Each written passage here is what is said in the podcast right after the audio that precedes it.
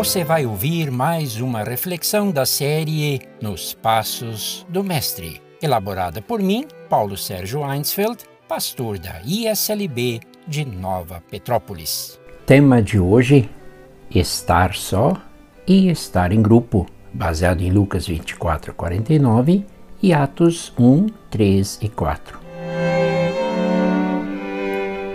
Fico aqui me perguntando: o que os discípulos fizeram durante os 50 dias entre a ressurreição de Cristo e o Pentecostes?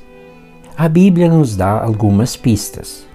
Jesus tinha pedido que o grupo permanecesse em Jerusalém até o dia de serem revestidos de poder do alto. Lucas 24, 49. Na cidade, deveriam esperar a promessa do Pai, conforme Atos 1,4, que é a vinda do Espírito Santo.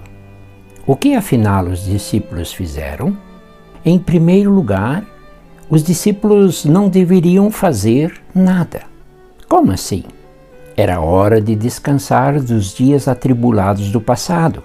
Era tempo de relembrar o que com o Mestre viveram.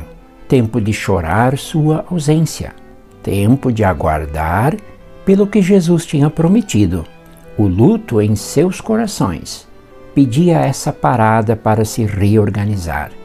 Também nossos lutos e sofrimentos em geral pedem cancelamento de agendas para estarmos conosco mesmos e com Deus e com mais ninguém.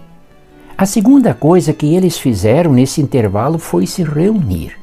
Todas as vezes que Jesus os visita depois da ressurreição, eles estão juntos para conversar, para comer, para orar, para celebrar o domingo da ressurreição. Assim começam a separar para si o primeiro dia da semana. O Evangelho de João, no capítulo 21, nos conta que Jesus apareceu em dois domingos seguidos, encontrando o grupo em reunião. O luto deles os impulsionava a buscar nos irmãos e nas irmãs apoio e fortalecimento.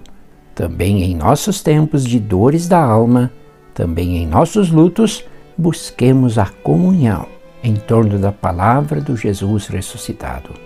Tu percebes que uma coisa complementa a outra, estar só e estar em comunhão. Observando o nosso corpo, qual é o melhor lugar para um dedo machucado sarar, deixando-o em casa, numa estante? O melhor lugar para curar um membro ferido é permanecer bem pertinho, junto ao corpo. Simples assim.